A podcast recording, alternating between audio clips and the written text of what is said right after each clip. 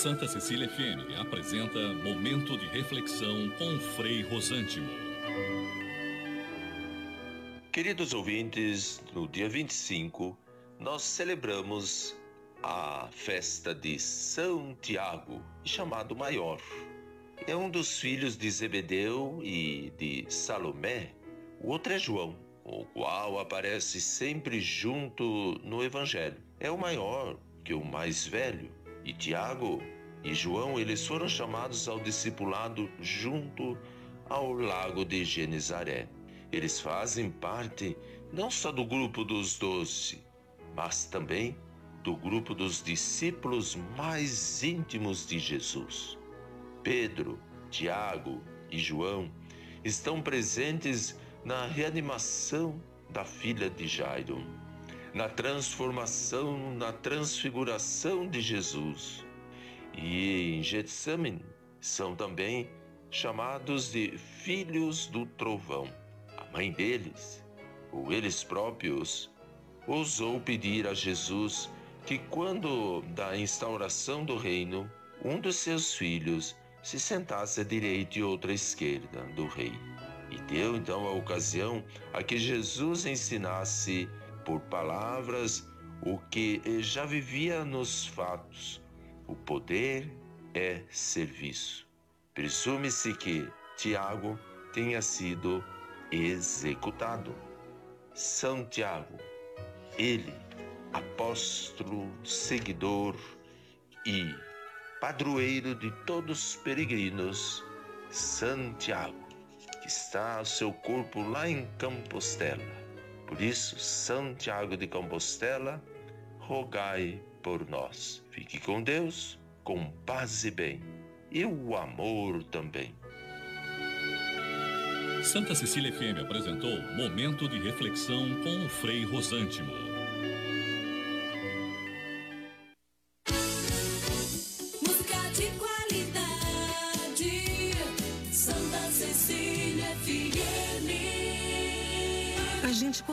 Força da cooperação há muito tempo e agora só ela é capaz de derrotar o coronavírus. É hora de ser próximo, ficando distante, de estar ao lado, mesmo de longe. Por isso, fique em casa o máximo que puder. Lave bem as mãos e use elas para falar com a gente pelo telefone, internet banking ou aplicativo. E se nossas agências estiverem fechadas ou com horário reduzido, lembre que a nossa parceria está sempre aberta. Sicredi, gente que coopera, cuida. Começa agora. CDL no ar, aqui na Santa Cecília FM. A apresentação Roberto César. Oferecimento Sicredi, gente que coopera cresce. 6 e 2, boa noite para você. O comércio e as principais notícias do dia. CDL no ar, uma realização da Câmara de Dirigentes Logistas CDL Santos Praia. Comentaristas e a sua participação pelo WhatsApp 99797-1077. Perdeu o CDL no ar? Ouça a qualquer hora do seu dia no Spotify. Estamos ao vivo em facebook.com barra Santa Portal. A produção é dela, Elaine Brazão. Boa noite, Elaine. Boa noite, Roberto, bancada e ouvintes. Comentários de Marcelino Silva, jornalista, presidente do Rotary Santos Porto, diretor da MS Com Mídia. André Ursini, empresário, CEO do Complexo Andaraguá. E Rogério Santos, campeão carioca de 2020 e gestor público.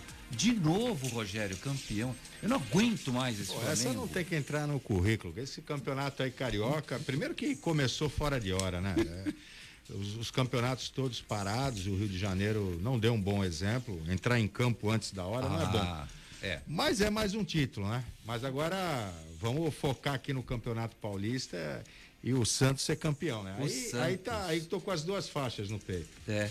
Bom, o Campeonato Paulista começou mais ou menos para o Santos, que empatou com o Santo André, tudo bem, empatou com o melhor time do campeonato. Mas o Palmeiras, que gracinha! 1 a 0 perdeu para o Corinthians com frangaço do goleiro. Que saudade de Fernando Praz Volta, Fernando Praz, volta. Bom, na previsão do tempo, o tempo continua bom na região, no radar meteorológico. já vem uma frente fria à vista. Isso vai acontecer lá pelo domingo e vai despencar as temperaturas.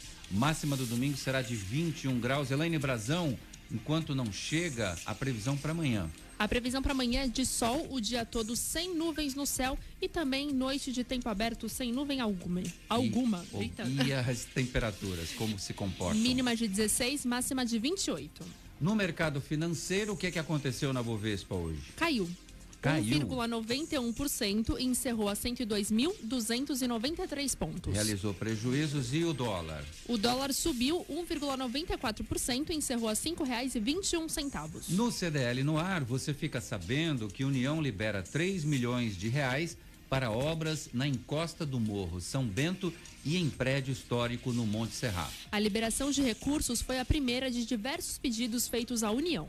Cine Drive Solidário em Guarujá. Olha que legal. A atração será no estacionamento do ginásio Guaibê. Pista de patinação na Praia do Itararé, em São Vicente. O local já conta com campos de futebol e arena de beach tênis. Caixa bloqueia contas por suspeita de fraude. 51%, 51 das contas foram bloqueadas pelo banco. Procon notifica Correios por não realizar entregas em Guarujá. Consumidores ainda têm que retirar as encomendas nas agências. É, e tem muito mais. Nesta quinta-feira, 23 de julho de 2020, o Jornal CDL está no ar. Você está ouvindo CDL no ar, uma realização da Câmara de Dirigentes Lojistas, CDL Santos Praia.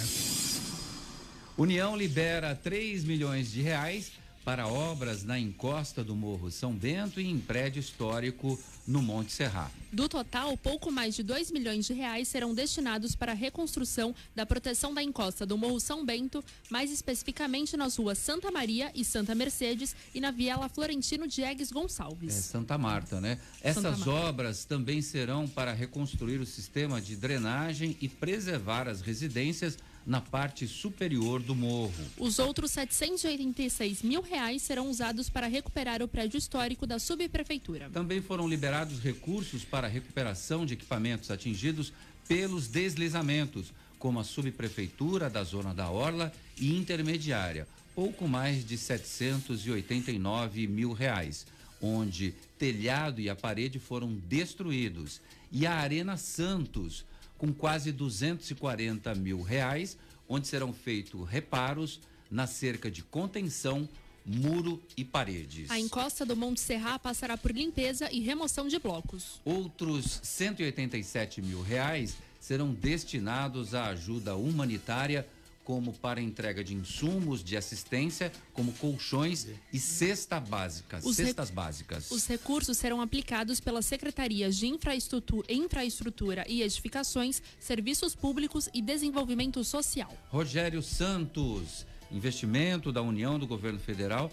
Parece que de vários pedidos que chegaram lá para o governo federal, o primeiro a ser atendido foi exatamente o da cidade de Santos. E são valores para várias frentes de trabalho, várias obras que vão beneficiar muito moradores de encostas, questão de segurança, a Arena Santos, tem doação de cesta básica. Olha, tem muita coisa boa que vem pela frente, que está por trás dessa notícia, Rogério Santos? Bom, primeiro dar boa noite, eu me empolguei, você falou de futebol, não dei Sim, boa noite para ninguém. Verdade. Roberto. Boa noite a todos que nos ouvem e Roberto César, enfim, Elaine Brazão, meu amigo Marcelino, meu amigo André Ursini, hoje uma bancada aqui dinâmica.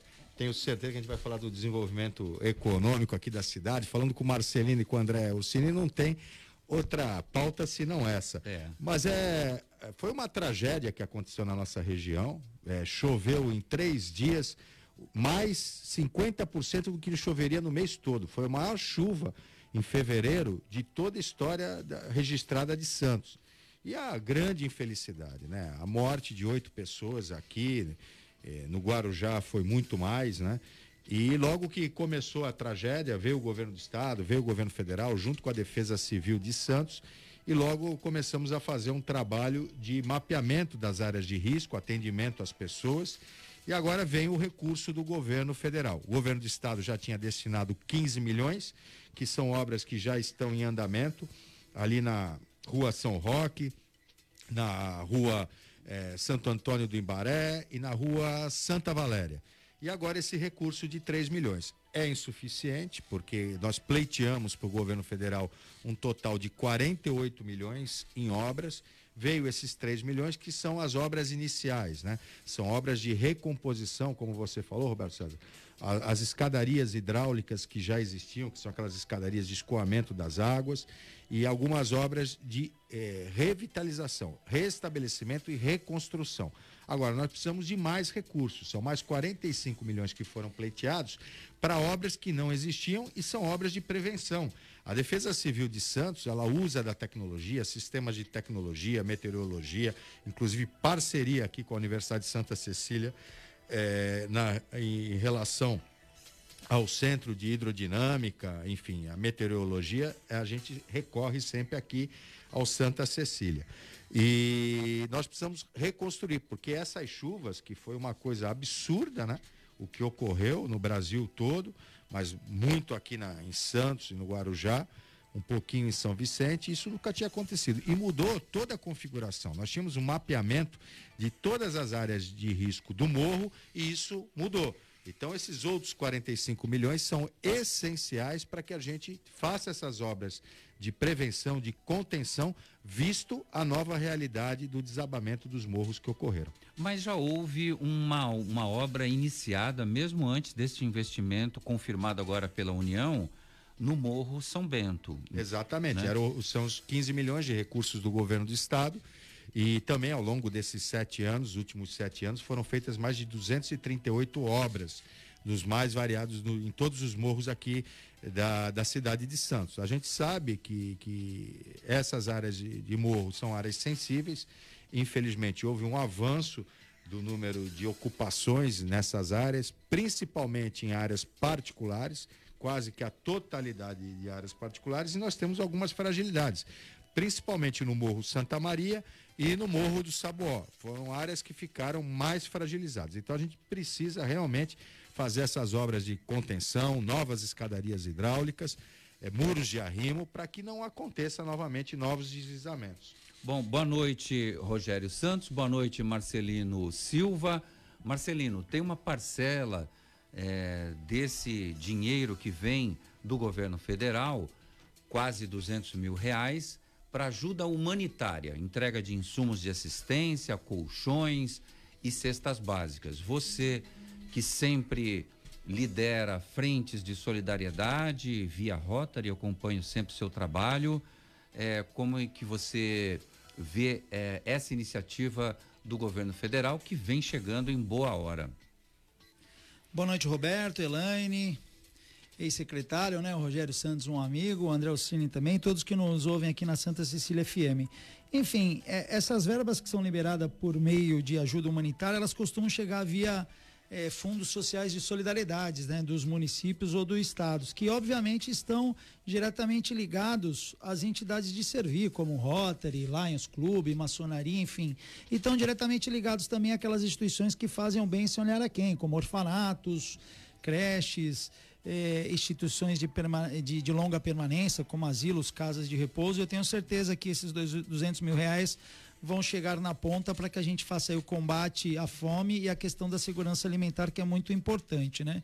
O Rotary realmente realizou um, um grande projeto recentemente de 16 toneladas de alimentos oriundos de uma parceria com o grupo GPA justamente para atender a demanda das fortes chuvas daquele, daquele trágico mês, né? E, e, depois, logo na sequência, o Rotary desenvolveu uma campanha com o mesmo grupo de, de varejo que fazia um desafio de 50 toneladas, ou seja, aquele grupo doaria 50 toneladas se os rotarianos conseguissem outras 50 toneladas, totalizando 100 toneladas. E nós contemplamos, por meio eh, das parcerias com as prefeituras locais, 6 toneladas para a cidade de São Vicente, as instituições da cidade de Santos foram beneficiadas. Eu, particularmente, tive com o prefeito da área continental de Santos, o subprefeito Iglesias, e destinamos lá quase que meia tonelada de alimento para Ilha de Ana, um bairro importante na margem eh, esquerda do Porto de Santos, enfim, uma comunidade isolada, sem acesso terrestre, enfim. Então a prefeitura também e o governo do estado, por meio de seus fundos sociais de solidariedade, tem sido um grande parceiro.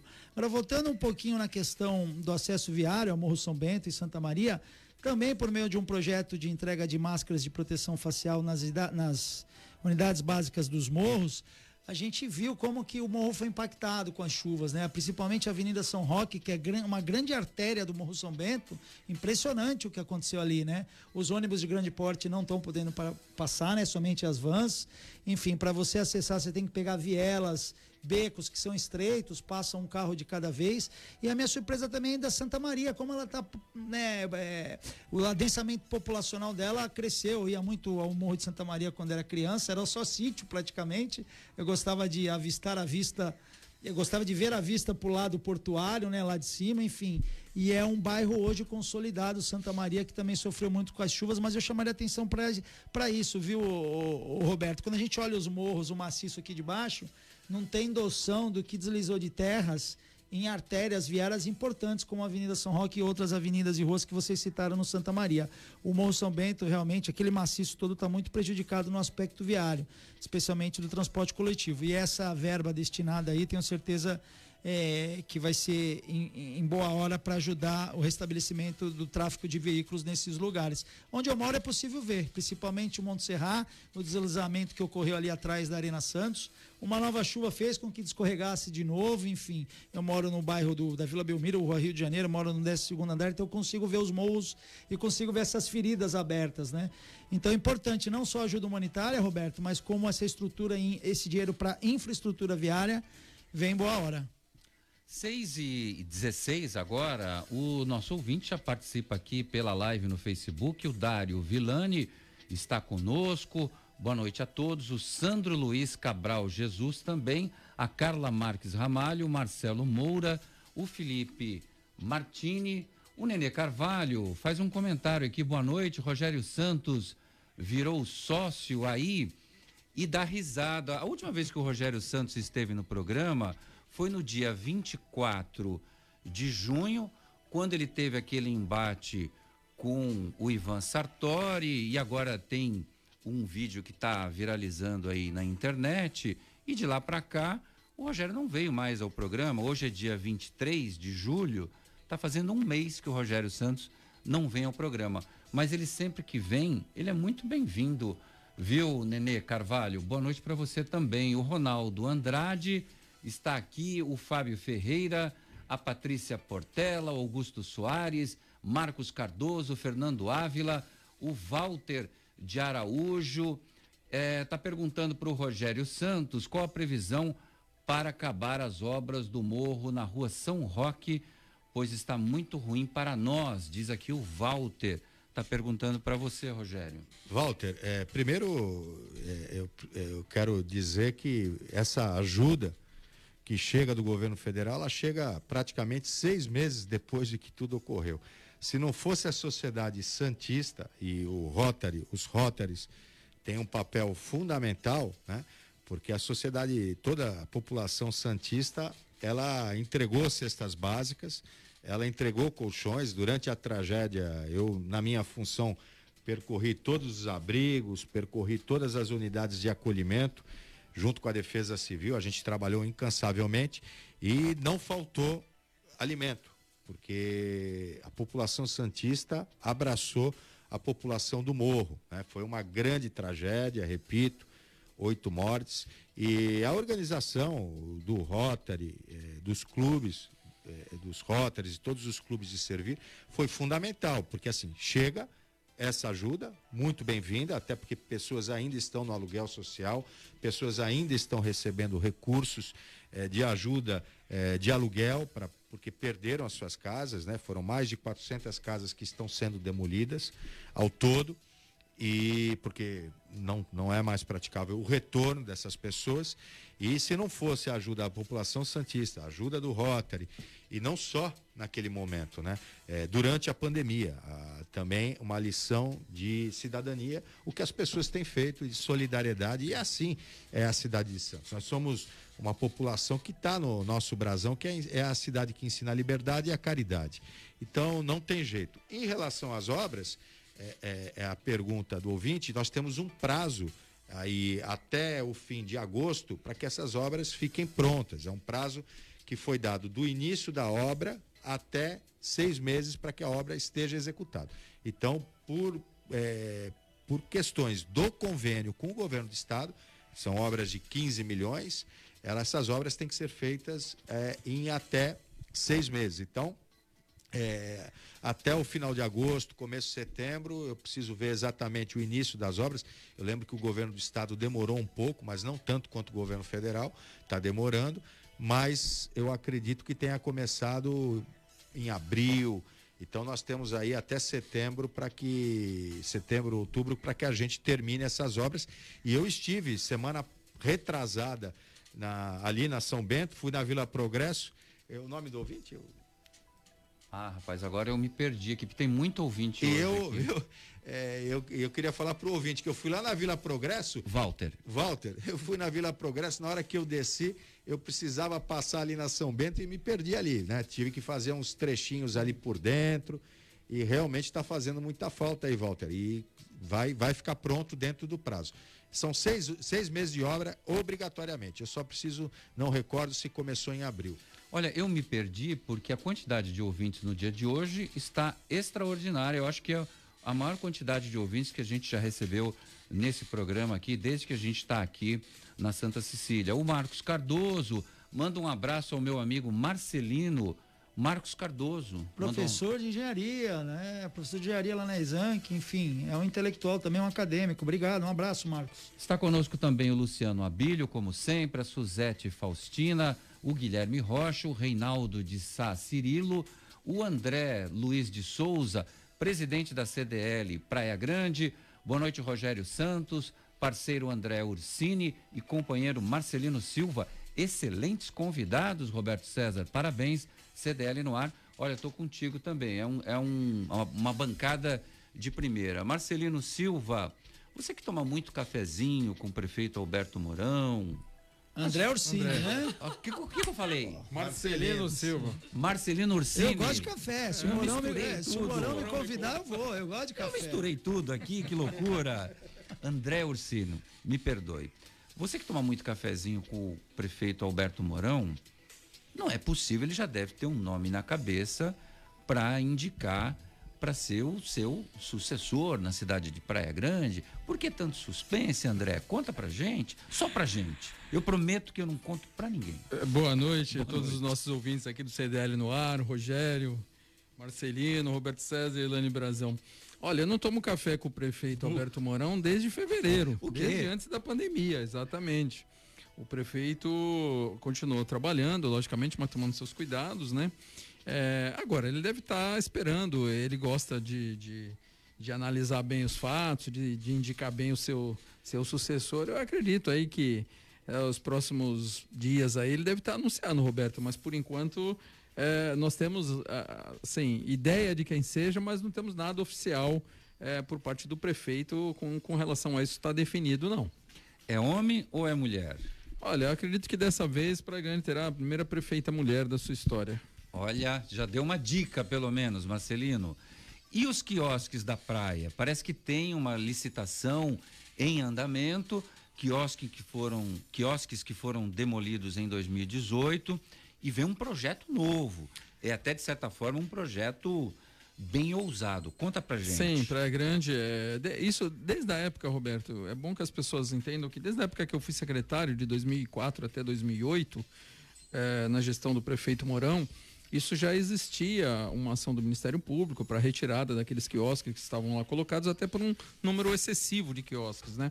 E esse novo projeto aí, que, que, que já foi licitado, mas ele foi licitado é, para que uma única empresa é, ganhasse a licitação, construísse e fizesse a locação dos espaços, o que não deu viabilidade econômica. Então, o jeito foi dividir isso em alguns setores, em, em uma quantidade menor de quiosques, um investimento menor e está sendo aberto um novo processo. Aí eu acredito que dessa forma é, consiga viabilizar a operação financeira, né? Porque a gente sabe que é, fazer um investimento e depois ficar esperando retorno com base na, na publicidade, com base no aluguel, é uma coisa que tem que ter é, um estudo de mercado, até porque o investimento não é pouco, o investimento ali é um investimento alto. Então eu acredito que dessa vez aí dividido por blocos a, a licitação realmente tenha tem alguns grupos interessados aí e isso agora consiga andar, porque o pessoal sente falta, né? Já sentiu falta em dois verões e a gente precisa botar esse projeto para andar aí para que no, no, não acredito que no próximo verão, mas no outro de 2021 e 2022 já tenhamos tenhamos os quiosques na praia aí para atender a população. Quem ganhar tem que construir. Tem que construir, tem. E, e, aí dentro de um molde, de um projeto... Que a prefeitura fez uma remodelação, tudo mais moderno, inclusive com áreas para fazer é, algumas festas, algumas atividades que as pessoas podem é, fazer na praia, mas tudo muito bem controlado, com atendimento, com saneamento, com banheiros, tal. Então, quer dizer, foi feita uma remodelação para que o uso da praia não fosse só utilizado, por exemplo, no verão e que não fosse só utilizado no período diurno, que também fosse utilizado no período noturno, tá? Mas com muito controle, muita, é, muita precaução com relação a algum tipo de acidente que não pudesse ter alguma contaminação de solo. Então, quer dizer, é foi um estudo bem feito, bem organizado, demorou bastante tempo. Eu lembro que acho que foi quase dois anos entre estudos e, e aprovações é, para o próprio corpo da, da prefeitura, né? Mas é, é um projeto bem bacana. Eu acho que Praia Grande vai ganhar muito com isso. O Cláudio Costa está te perguntando aquela pergunta de um milhão de dólares. Quando começam as obras no complexo Andaraguá? Olha, a, a gente está iniciando ali, é, porque o, o Andaraguá ele tem a fase de obra e ele tem a fase é, da supressão de, de, vegetação, né? Então a gente está fazendo alguns acessos à área, porque essa área é uma área fechada, né? A gente não tinha praticamente acesso a ela. Então a gente está criando já alguns acessos para a gente poder entrar na área, mas eu acredito que aí, mais tardar, comecinho de setembro, a gente esteja finalmente iniciando essa obra aí, depois de quase 15 anos entre licenciamento ambiental, projetos, mas a gente hoje está bem otimista. A gente já está trabalhando lá no local, já comentamos, é, montamos um escritório nosso lá, já fechamos uma grande parte do, do muro, já fizemos 1.200 metros de muro lá por 3 metros e meio de altura. Estamos é, fazendo todos os cuidados, estamos demarcando as áreas de preservações ambientais, aquelas que não podem ser é, removidas, a vegetação, né? Estamos é, com trabalho de biólogos na área já desde o mês de novembro, é, fazendo coleta de amostras. Então, quer dizer, tudo que, que parte ambiental que tem que ser feita pré é, anteceder a obra está sendo feito já. Então, eu acredito que até comecinho de setembro aí a gente tenha condições de iniciar efetivamente obra, né?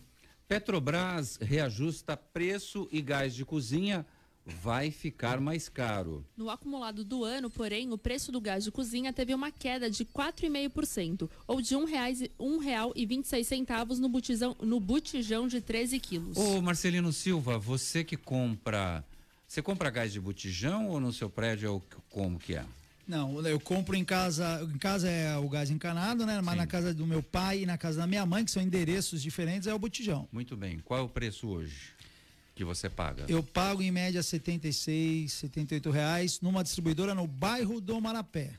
Mas apesar desses aumentos e, e mais um anunciado, inclusive vem a reboque disso também aumento do preço da gasolina, que não para de subir.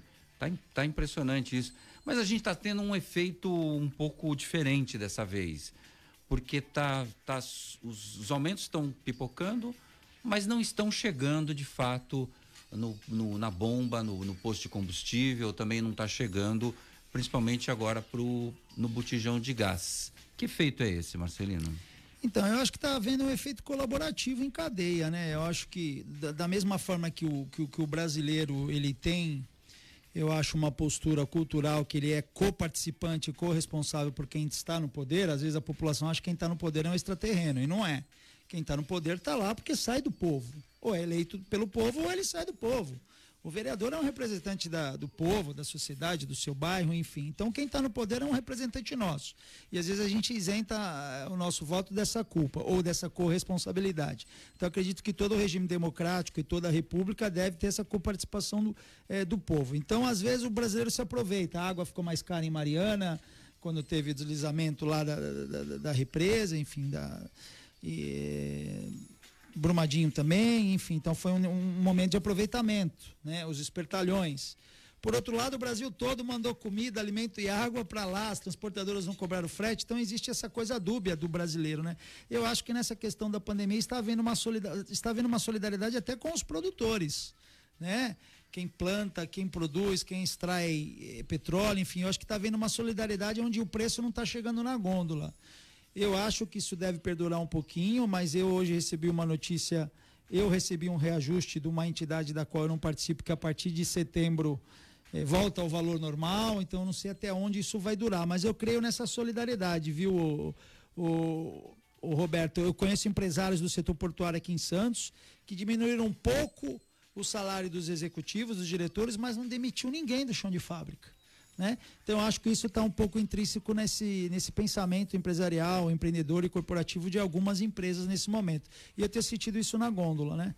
apesar de momentos pontuais e abusivos que eu vejo em alguns produtos, né? Mas no geral não tenho me assustado com o supermercado não. E o gás de cozinha tem me surpreendido. Se tem essa distribuidora no bairro do Marapé, não é uma marca famosa, mas eu tenho percebido que o preço do gás de cozinha lá não tem sido abusivo. Bom, vamos falar de moda agora, moda feminina. Dicas CDL no ar. Moda mulher. Direto da Marina Menezes, moda feminina, a própria. Boa noite, Marina. Boa noite, Roberto César. Boa noite, ouvintes da Santa Cecília FM. Hoje eu escolhi trazer para vocês sobre acessórios. Toda mulher sabe a importância do acessório na sua produção. Qualquer brinco, colar, pulseira, anel, echarpe muda a cara da nossa roupa, da nossa produção. Quando você escolher algum lenço estampado, Escolha uma das cores da estampa para usar no resto da produção. Para não errar, opte sempre por uma peça em destaque e use as outras como complemento. Para as mais antenadas, Animal Print sempre é a favorita. Aquelas estampas de zebra, de onça, sempre deixam a produção atual, moderna. Escolha o seu favorito dentro da gama disponível e opte por seu estilo e se valorize. Seguindo isso, você vai dificilmente errar. O acessório terá feito seu papel, porque justamente ele tem essa função de trazer daquela produção básica algo com uma cara mais sofisticada. Você fazendo isso, você não vai errar e vai deixar sua produção linda e super elegante. Um abraço para todo o pessoal da bancada, especialmente para os ouvintes da Santa Cecília FM. Até a próxima. Valeu, Marina Menezes. Obrigado pela sua super dica, sempre importante, sempre muito chique pra gente aqui.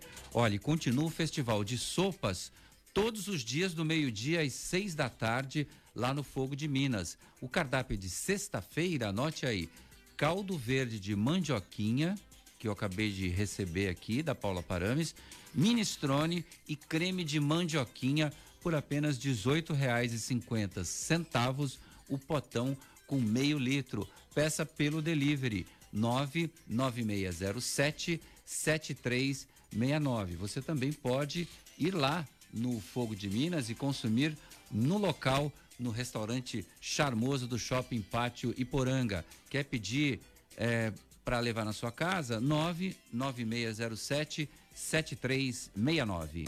Baixe o aplicativo CDL Santos Praia, disponível nas plataformas iOS e Android. E acompanhe ao vivo o CDL no ar. Você está ouvindo o Jornal CDL no ar, uma realização da Câmara de Dirigentes Lojistas, CDL Santos Praia. E agora, pergunta de 2 milhões e meio de reais. Você sabe qual é a música?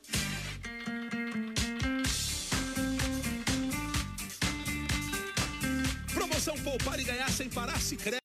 Traga sua poupança para o Cicred, concorra a prêmios de 5 mil reais toda semana, a 500 mil em outubro e ao grande prêmio de 1 um milhão em dezembro. No Cicred, cooperar é muito mais negócio. Saiba mais em poupareganharsemparar.com.br. Slex.com Sempre trazendo as novidades em eletrônicos e informática. Se o seu celular ou tablet quebrou, a Slex conserta para você. Uma grande variedade de celulares com facilidade no pagamento. Tudo em games, acessórios e periféricos de informática. Slex.com, Avenida Ana Costa, 530, Loja 9, Gonzaga Santos. Telefone 3284 2223 ou no WhatsApp 981 40 55 95.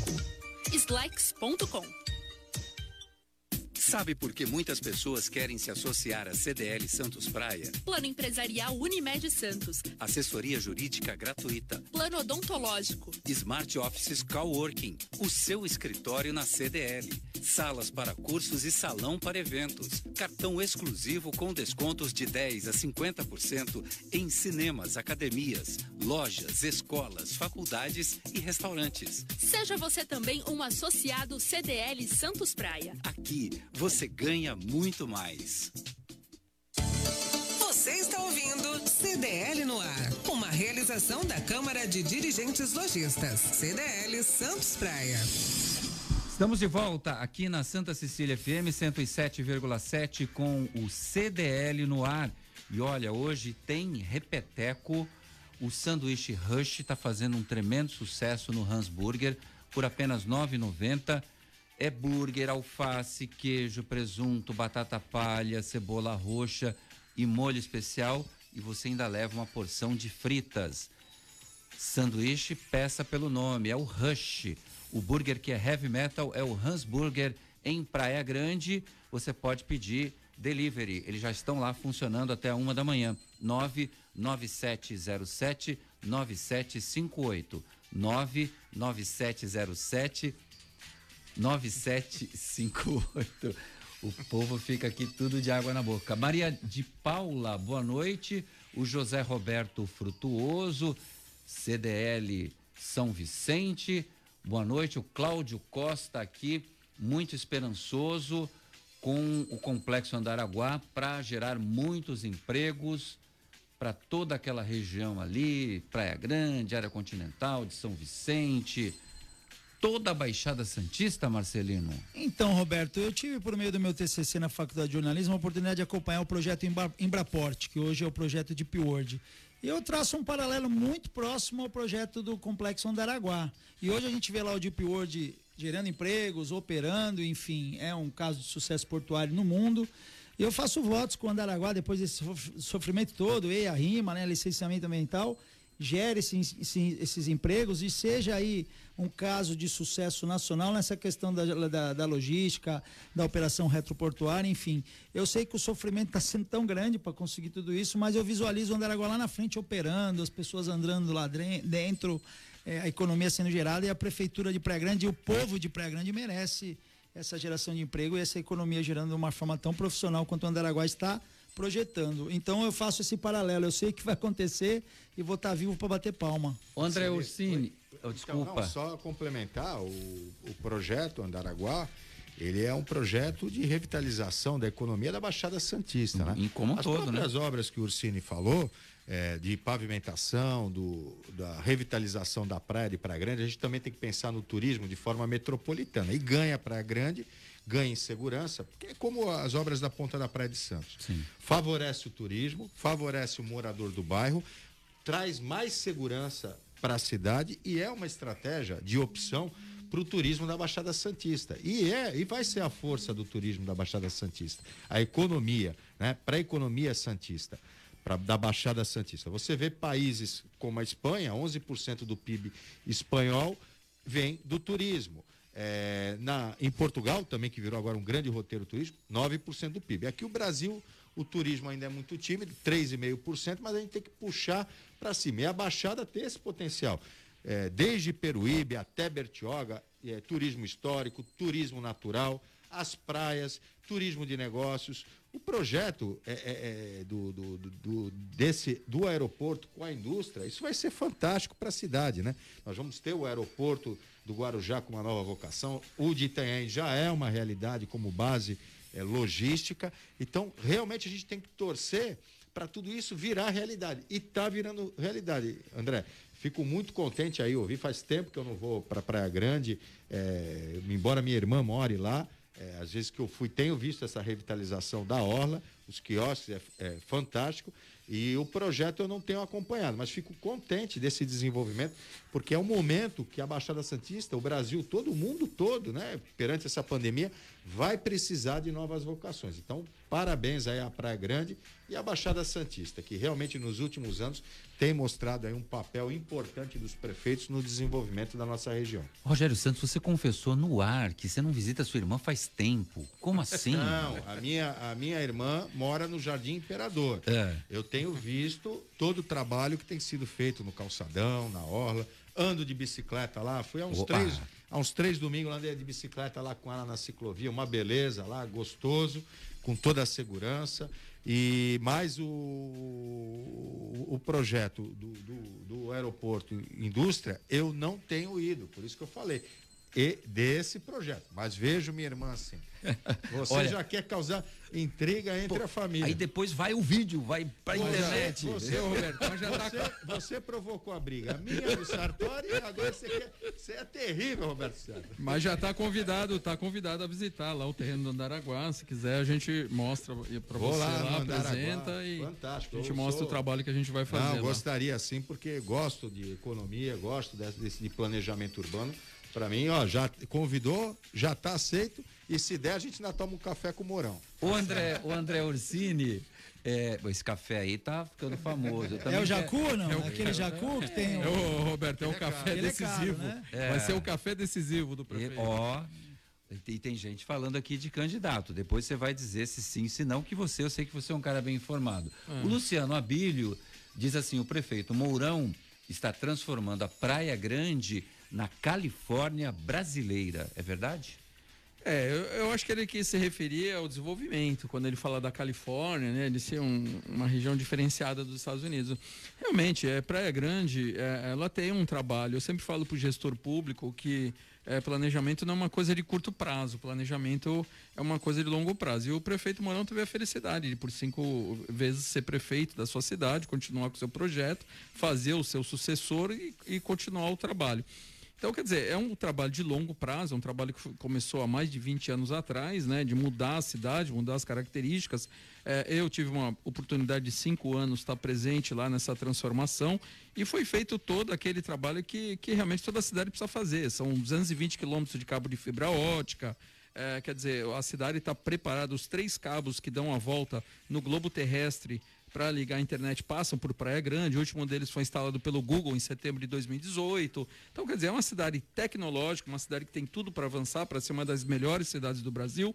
Mas eu sempre falo, o Rogério tem uma visão metropolitana, ele está de parabéns. é. A gente hoje não pode pensar em Praia Grande, ou em Santos, ou em São Vicente como isolado. A gente vive na nossa região. E eu sempre digo que a Padre Manuel da Nóbrega é o eixo de desenvolvimento econômico da Baixada, porque ele liga Guarujá através da Cônico Romênico Dangone, Rangoni até Piruíbe pela Padre Manuel da Nobre. Então, o desenvolvimento de Santos tem que ser na região continental para que novas empresas produtoras se instalem, assim como São Vicente, Praia Grande, Mongaguá, Itaém, Piruíbe. Quer dizer, toda essa região tem que se desenvolver nesse eixo de desenvolvimento aqui, porque é, é o que tem espaço, é o que hoje vai poder receber empresas para se instalar e que a gente vai po- poder produzir matérias-primas que chegam no Porto de Santos e saem, Roberto. A gente não tem produção na Baixada. Então, quer dizer, é- é o- a visão metropolitana do Rogério é perfeita, a preocupação dele com isso, que, é que a gente faça o desenvolvimento não só de uma cidade, mas de um todo da, da Baixada, é o que vai fazer com que não só o Andaraguá, mas eu também trabalho para que outros empreendimentos vejam. Eu, sou, eu sonho, viu, Marcelino? Você falou que, que você teve a oportunidade no, no projeto da DP World, que antigamente se chamava Sembraporte, o meu sonho é ver a Uzi Minas um novo polo logístico igual ao Andaraguá. Só que em vez de o aeroporto, tem o porto. Entendeu? Porque eu acho que hoje a Uzi Minas usa, o, o- Roberto César trabalhou, conhece bem lá, ela tem muito pouco aproveitamento pelo potencial econômico que aquilo ali tem. Então, o meu sonho hoje que eu trabalho é para que toda a região se desenvolva. Santos, eu, eu tive oportunidade, quando secretário em Praia Grande, eh, da- na pasta de desenvolvimento econômico, ter eh, a incubadora de empresas, o parque tecnológico, que hoje Santos está tá complementando a sua parte. Então, o que eu acho? A gente tem que trabalhar de uma forma integrada a todos os municípios, por quê? Porque o emprego não tem carteira assinada. Eu me considero um cidadão metropolitano, vocês são. Eu durmo em Santos, mas tenho imóvel de praia em, em Bertioga, tenho apartamento no Guarujá. Quer dizer, a gente vive entre essas cidades, não é? Eu digo assim, ah, eu sou um cidadão dessa cidade. Não, eu sou um, um cidadão metropolitano. A Não gente tem tem, muro de Berlim, tem né? que desenvolver para todo mundo, porque a gente hoje transita, a gente vê a quantidade de carros 18 horas, 19 horas é muito grande entre essas cidades, né? Então, a gente tem que pensar metropolitanamente mesmo. Muito bem. Olha, o André Ursini falou eh, dessa transformação de Praia Grande, porque Praia Grande era lembrada como cidade de farofeiro, uma cidade Olha, insegura, Roberto, perigosa. Assim, quando, quando eu lá trabalhei, em 2007, nós fizemos Jogos Abertos do Interior e na época o prefeito fez um, um Jogos Abertos excepcional e uma das coisas que era a minha função era buscar investimento para isso. E bati na porta de grandes empresas, grandes indústrias tal. E eu lembro que quando eu falava, por exemplo, vou citar um exemplo de General Motors, que o vice-presidente de General Motors, que era o Pinheiro Neto, na época, ele falou para mim assim: eu não tenho tempo para ir à Praia Grande. Eu falei, eu falei, não, mas o senhor gostaria senhor precisa pelo menos almoçar com o prefeito. Ele falou: eu tenho uma hora para chegar lá, almoçar e voltar.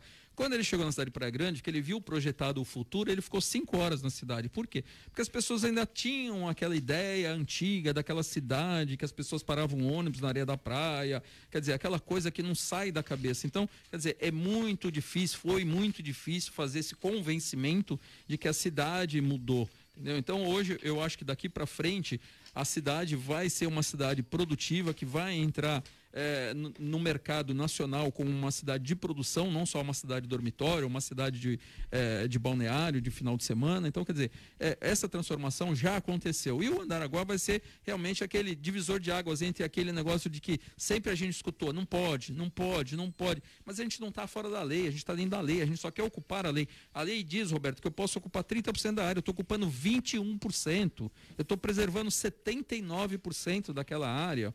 Quer dizer, fora, sem falar que nós estamos construindo para o governo do estado um presídio de 65 milhões de reais. Quer dizer, e lá dentro, fora creche, fora, fora escola técnica, faculdade de tecnologia, quer dizer, todo esse trabalho social que a gente vai fazer lá dentro do empreendimento. Então, isso é importante, é o desenvolvimento pensado de uma forma metropolitana, regional e visando sempre 10 anos à frente, porque as profissões vão mudar, hoje a gente está tendo uma novo, novo, eu, eu digo, tem três fatores que mudam o mundo, né? São guerras, pandemias e revoluções. Hoje a gente está passando uma pandemia, o mundo será diferente.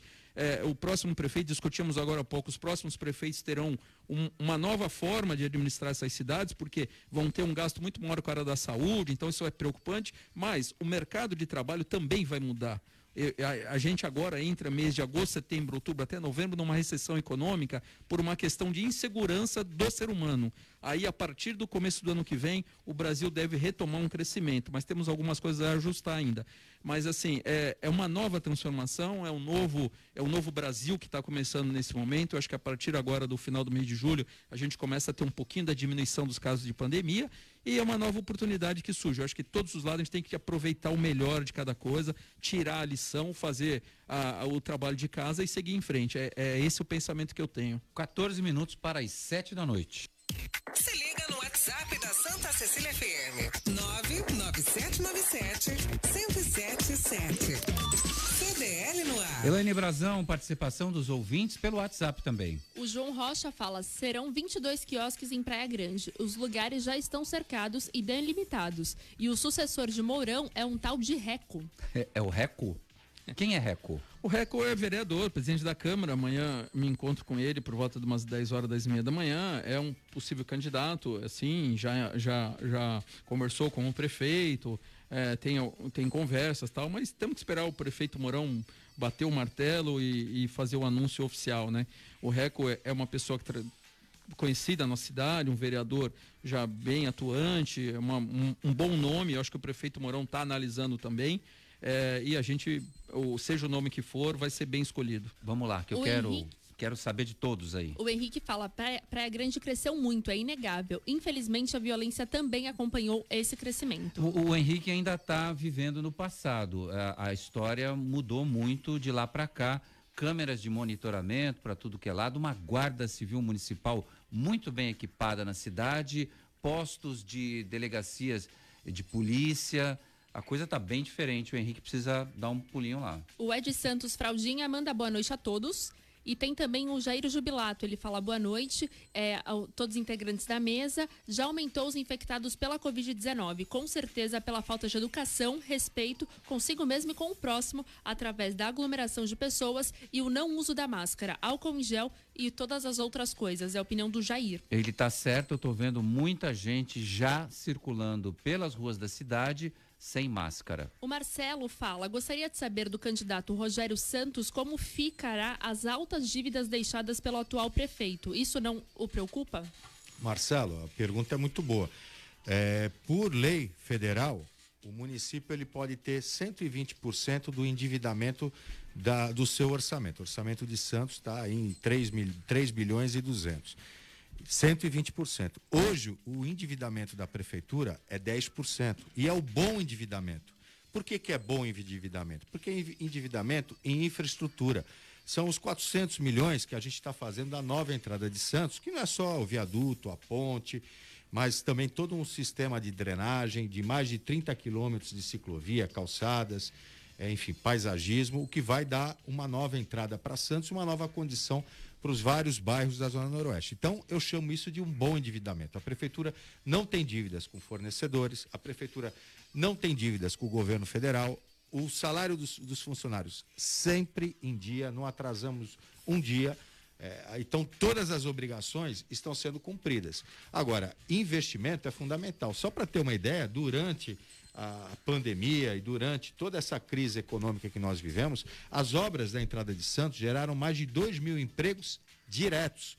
Ah, o poder público municipal de Santos foi o grande gerador de emprego nesses últimos tempos. Você vê, imagina essas obras como a gente anunciou, de 3 milhões de reais, de 15 milhões de reais, são obras que geram emprego e a gente está através do Centro Público de Emprego, nós estamos contratando principalmente, por exemplo, as obras do Morro, pessoas da área do Morro ali as obras da entrada da cidade, principalmente pessoas dos vários bairros da Zona Noroeste. Então, além de trazer desenvolvimento em infraestrutura, porque como o André Orsini falou, como o Marcelino fala, a gente é, é, tem um grande potencial a Baixada Santíssima, mas nós precisamos investir em infraestrutura. Infelizmente, o Brasil investe muito pouco em infraestrutura. A média de investimento dos últimos anos, esse ano deve ser muito baixa, é de 1,4% do PIB.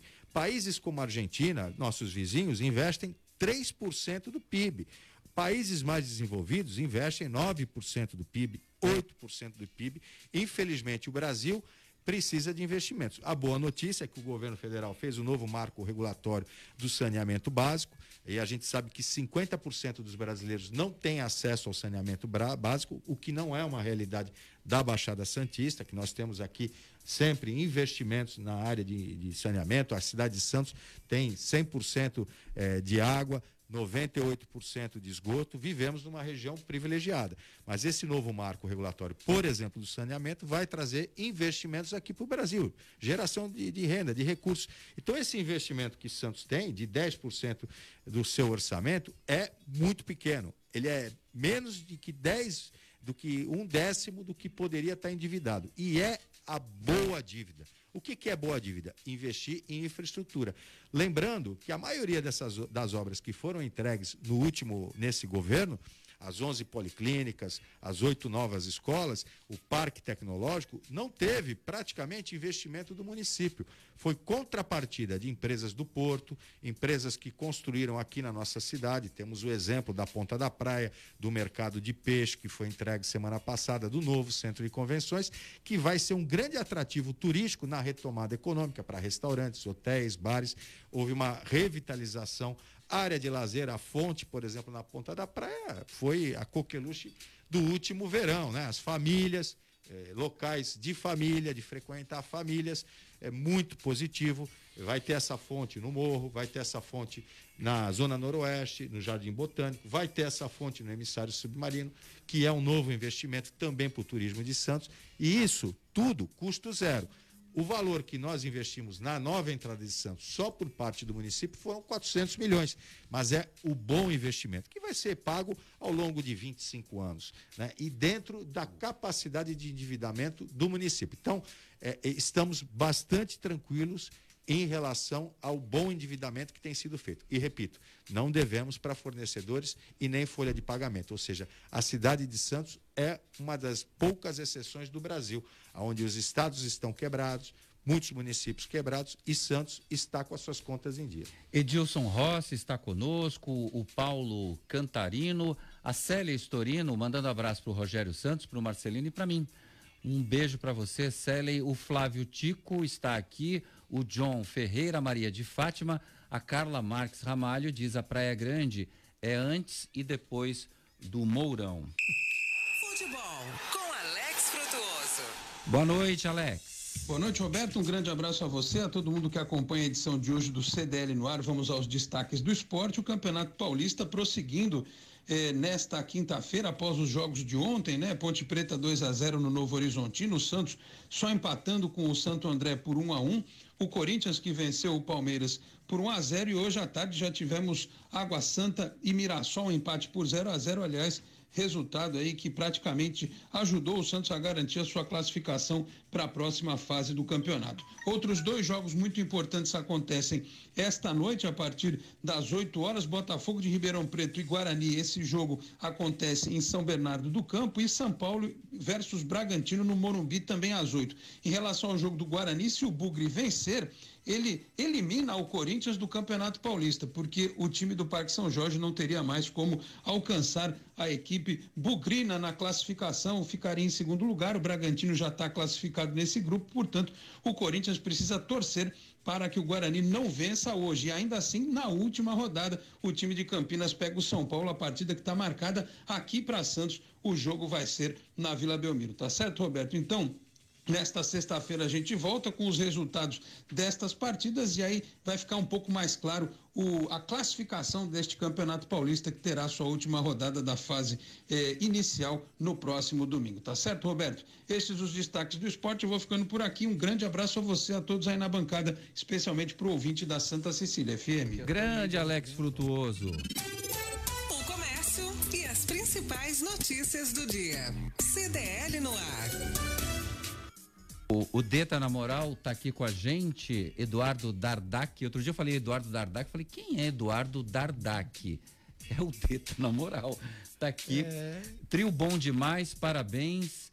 Bora fazer a maquete do Andaraguá. A população tem que ver a grandeza desse projeto, tá dizendo é, o Deta. Exatamente. O Deta é um artista e foi rotariano, viu? É, é uma pessoa Deta... que tem é, o coração humanitário aí, o ideal de servir dentro dele. O Parabéns, Deta. Deta. Faz um, umas maquetes, arquiteto ah, e surfista. Mas falou que ia cair no mar comigo, tá me enrolando. Aí ficou ele, com medo. Acho que ele tá com medo, as Tremeu. ondas tão grandes.